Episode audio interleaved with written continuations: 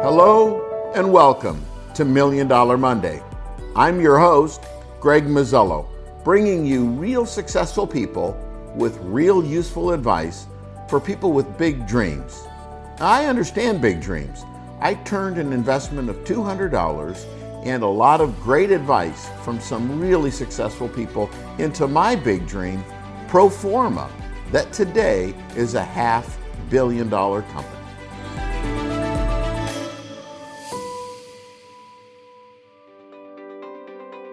Well, hello and welcome. You know, today I have another first for Million Dollar Monday, and my guest today was on Jeopardy with Alex Trebek, and we're going to hear how he did uh, in a few minutes. He's also a Forbes 30 Under 30 award winning entrepreneur.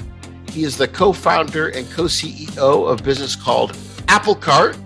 That is a platform that has raised 12 and a half billion in funding and has cumulative revenues well over 30 million dollars that does some really cool things in helping advertisers reach high value business decision makers. Welcome, Sasha. Thanks a lot for having me. Yeah, well, thanks for being on the on the show here with us. Really appreciate it. So, okay, before we get going with the business stuff, I just got to know how did you do on Jeopardy? Uh, so I won a game. I, I uh, beat a five day champion. I sort of got up there and figured when I found out I was going up against a five day champion that that was the end of that. My uh, Jeopardy aspirations had gone right out the window, but it turns out all parts of the game are equally important. Uh, answering the questions on the one hand and wagering correctly on the other hand. And I actually oh. ended up winning at the end of the day on Final Jeopardy on the wager. Uh, multiple people got the question right, uh, but not everyone wagered correctly. And I ended up with the highest score. So I walked away a winner. All right. How much did you win? About 20 grand. And what'd you do with it? Uh, well, it was right after I graduated from college, right. so, so, most of it went straight into my bank account, and right. uh, you know, a small chunk of it went to buy my now wife her engagement ring.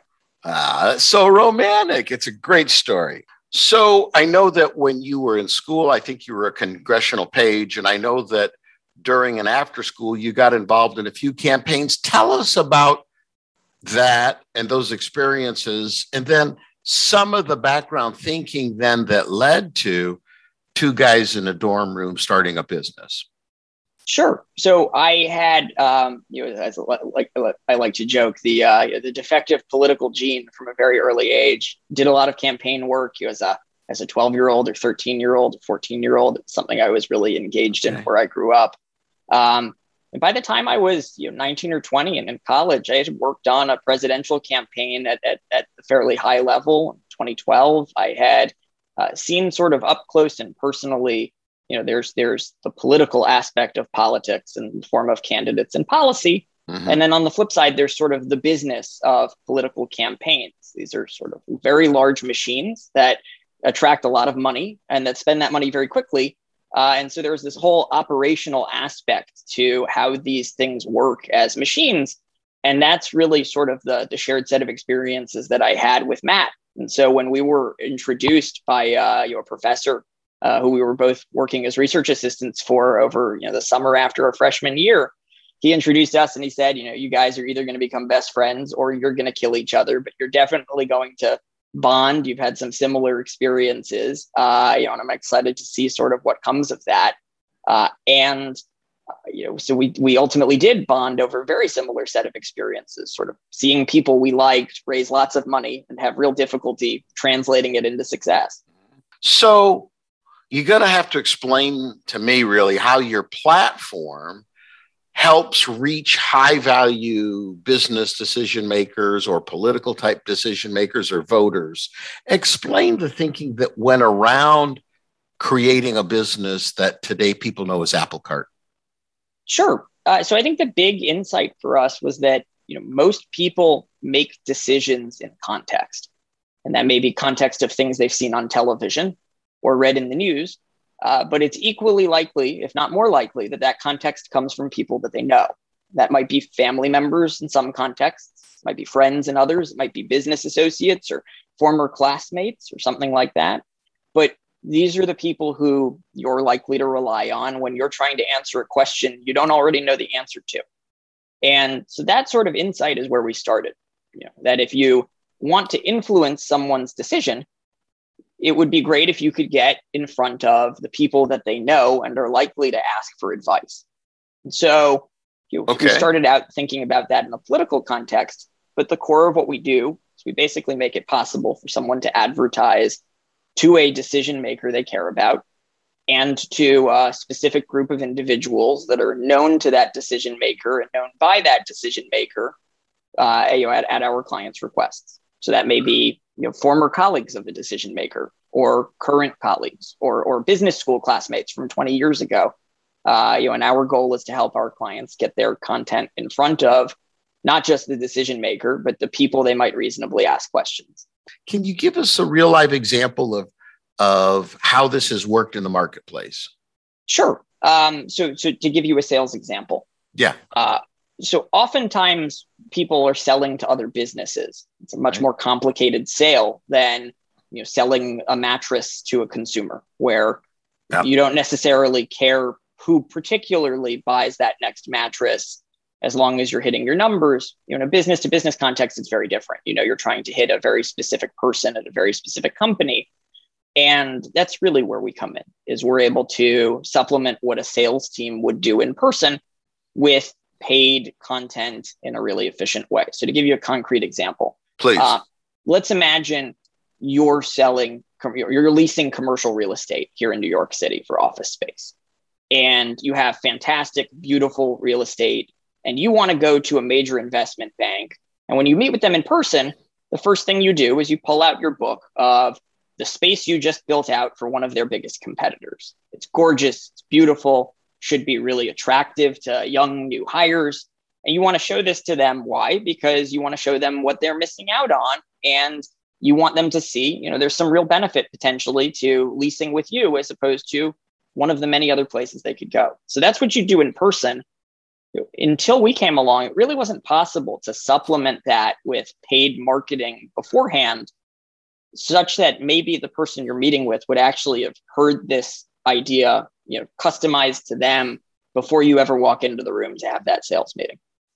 And that's where people use us specifically on sales related questions, but they use us on a variety of other communications related problems as well.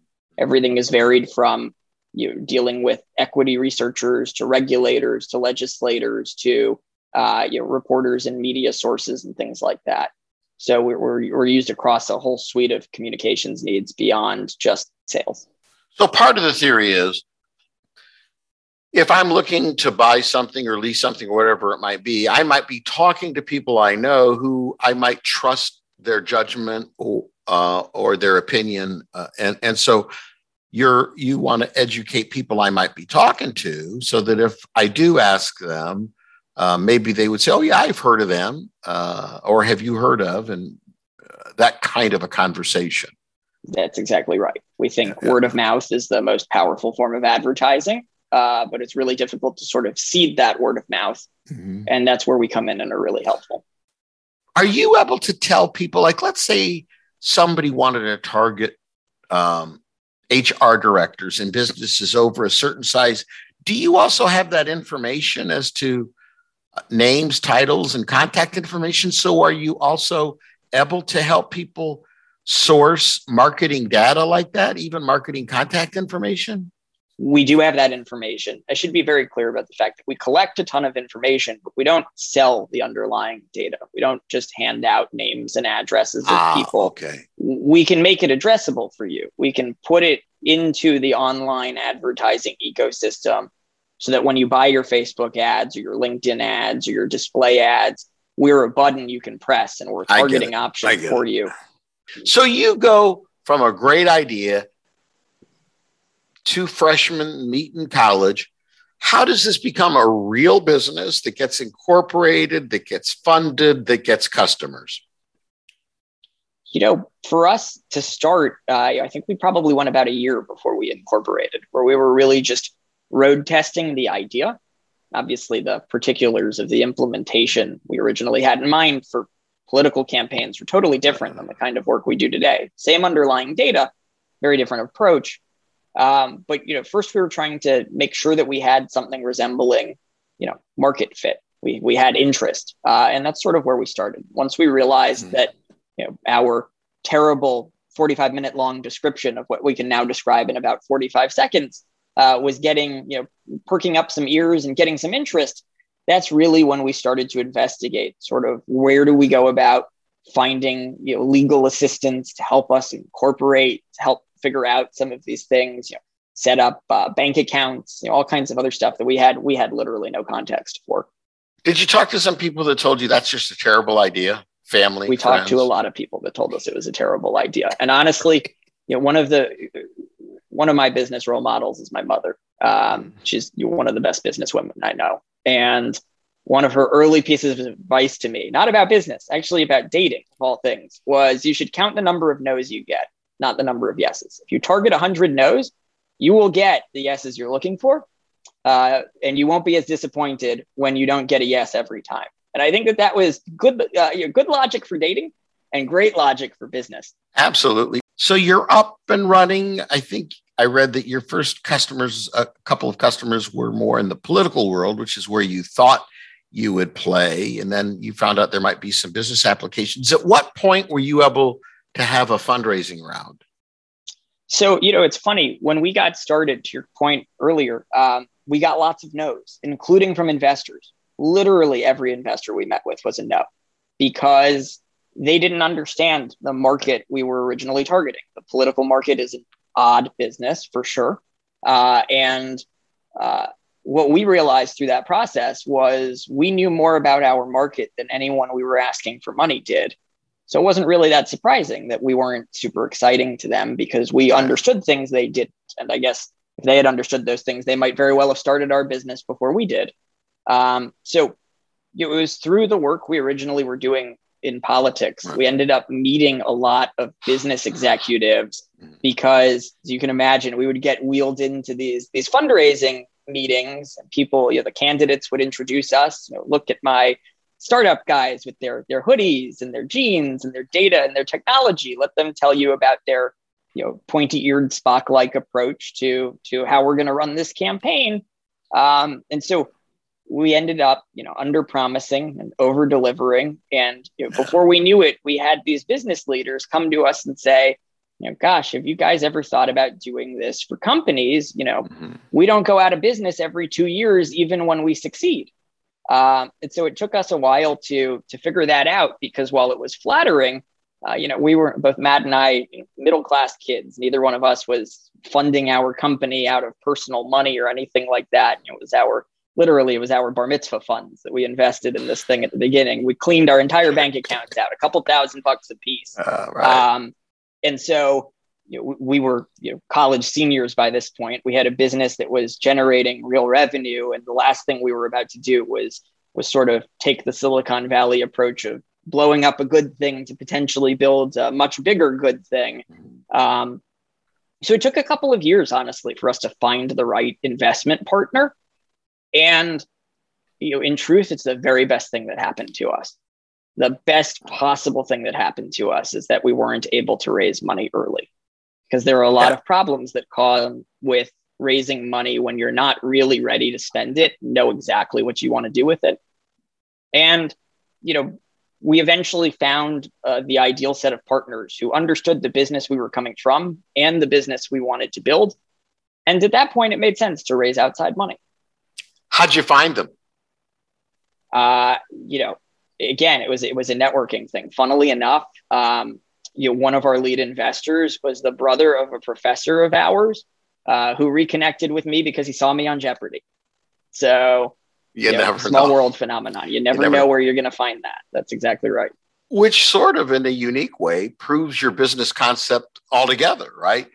It's who you know and how they know you and how you connect with them that at the end of the day can provide massive results that's that's that's certainly been my take every every yeah. step along the way the core premise has just been reinforced which is that yeah. figuring out how to you know introduce yourself to new people and meet their people is is the entire name of the game i love it i love it did they did you get one fundraising round of 12 and a half million or did it come in a few uh, tranches It's a great question. So it came in a couple tranches. We raised okay. um, you know, about two million dollars on a convertible note, and then the rest of it came in in our first proper fundraising round. That was you know a price equity round. Tell me uh, one or two of the biggest mistakes, and then I'll ask about a couple of things that you've done right. But what are one or two of the biggest mistakes that you made, and what lessons can our listeners learn from them? Sure. Um, so number of different mistakes. I think I think I'll focus on two uh, because I like to think that we make lots of mistakes once and don't repeat very many of them. The first one is uh, biting off more than you can chew. Now, you can't grow a business without biting off more than you can chew, but you need to have a plan for how you're going to cut things out into bite-sized pieces that can be chewed. Otherwise, you're very quickly going to find yourself choking on pieces that are too large. Um, the second you know, I think there's a bit of crackerjack wisdom, especially that comes out of sort of technology startup world. You know, hire fast and fire fast. Um, personally, I think it's the dumbest advice I've ever heard. You know, we every time we've hired fast, it's it's it's been a mistake. And what I mean by that is, you know, growth at any cost is not the priority. You want to grow your team in a sustainable, intelligent way. And if you have A plus people on your team, sometimes it's hard to find more A plus people, and that's okay. But we've always been better off keeping a role open and looking for that A plus person who's a perfect fit rather than rushing to fill it because you know we have a need, we have clients that have needs, or we're growing, things are breaking.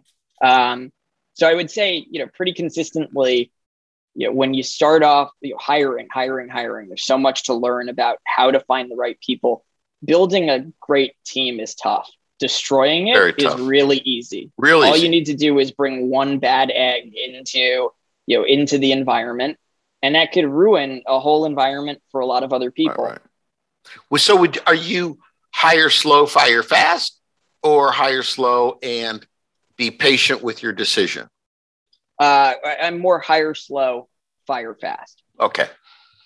Yeah, yeah, yeah. Because um, you're as you said, one rotten apple can have a, a, massive impact on, the bunch. However, hiring a lot of people and getting rid of a lot of people, because hiring fast has to result in firing a lot of people fast, can really play havoc on the mentality of everybody, not knowing who's next. Um, and the and other thing re- I would say on that is is is just that you know people are still people, and despite the fact that they might not be a fit for your enterprise, that doesn't make them bad people necessarily. No, at least not. most of them are great people, and so we've really gone out of our way over the years when we have to make a change to do whatever we can to find that person uh, you know a new opportunity that's a better fit for them. Good because it's just about yeah. fit at the end of the day. Yeah, yeah, yeah. Good for you, and uh, uh, that's a really good move. All right, one or two of the things that you did the best, some of the smartest decisions, and uh, what can our listeners learn from that? So I think, you know, in terms of best, um, great piece of advice that I got that has proven itself right is start out with something that you're passionate about. Uh, relatively few people are passionate about business. There are a lot of people who are passionate about politics or marketing or medicine or or 101 uh, other things you could be passionate about.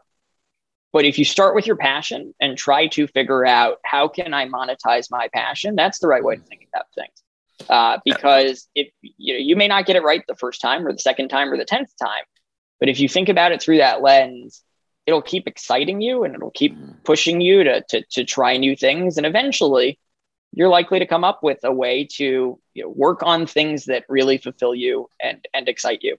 Uh, because you know we wouldn't call it work if if it was something everyone wanted to do all day long. There there are parts of work that are mm. not appealing, uh, and and it's really important that you motivate yourself by finding stuff you want to do that you're genuinely interested and excited mm-hmm. about if you're planning on starting your own business yeah i'll bet you given your passion given your level of excitement and two partners sharing that passion i'll bet you there were things because of your passion i'm a big believer in the law of attraction i'll bet there are things that fell in your lap almost that like things that came out of the clear blue opportunities or uh, introductions or whatever have you because of that excitement. Um, good things happen when you're just in a positive framework. And uh, of course, not such good things happen to people that are just constantly negative. Yeah, I think I think that's right, and I think that the sort of the second piece of advice I'd give from my own personal experience is, um, you know, business partners are important. Like the fact that I started my business with my best friend, and we had a strong relationship before we ever started talking about dollars and cents, made it possible for us yeah. to get through some pretty high highs together, which has been a lot of fun, but also some pretty low lows because starting a business is a roller coaster. Not every day is going to be fun. Some problems, you know, making making making ends meet, making budgets balance, um, you know, can be complicated and can be fraught. And so, if you start with a really strong relationship, uh, you know, with with your business partners and uh, some kind of division of labor, it's a lot easier to work through tough problems trusting yeah. each other from the perspective of you know, goals and aspirations and motivations because yeah. you know each other as people first. Yeah. Well, partnerships have to be almost like a marriage for better, for worse, right? And uh, the other part has to be equally sharing the yoke, if you will, because I think if one partner ever gets to the point they feel that they're contributing way more than the other, uh, and and there's an unfair distribution of money compared to distribution of the work, uh, that's a big challenge. So I'm sure that you guys both feel very because I heard you talk about division of of the work and the chores and what have you. That I'm I'm sure that that happens also. There's definitely a division of labor. Um, yeah. You know, yeah. I, I tend to think that if Matt didn't have me in this business, he probably would have done 99% of the good things that we've done, and vice versa. I tend to think if I didn't yeah. have Matt, I would have been able to do most of the good things. But there are a lot of mistakes we didn't make because we were checks on each other that if one of us wasn't here or the other one wasn't here could have crippled business and put us out of business many times along the way.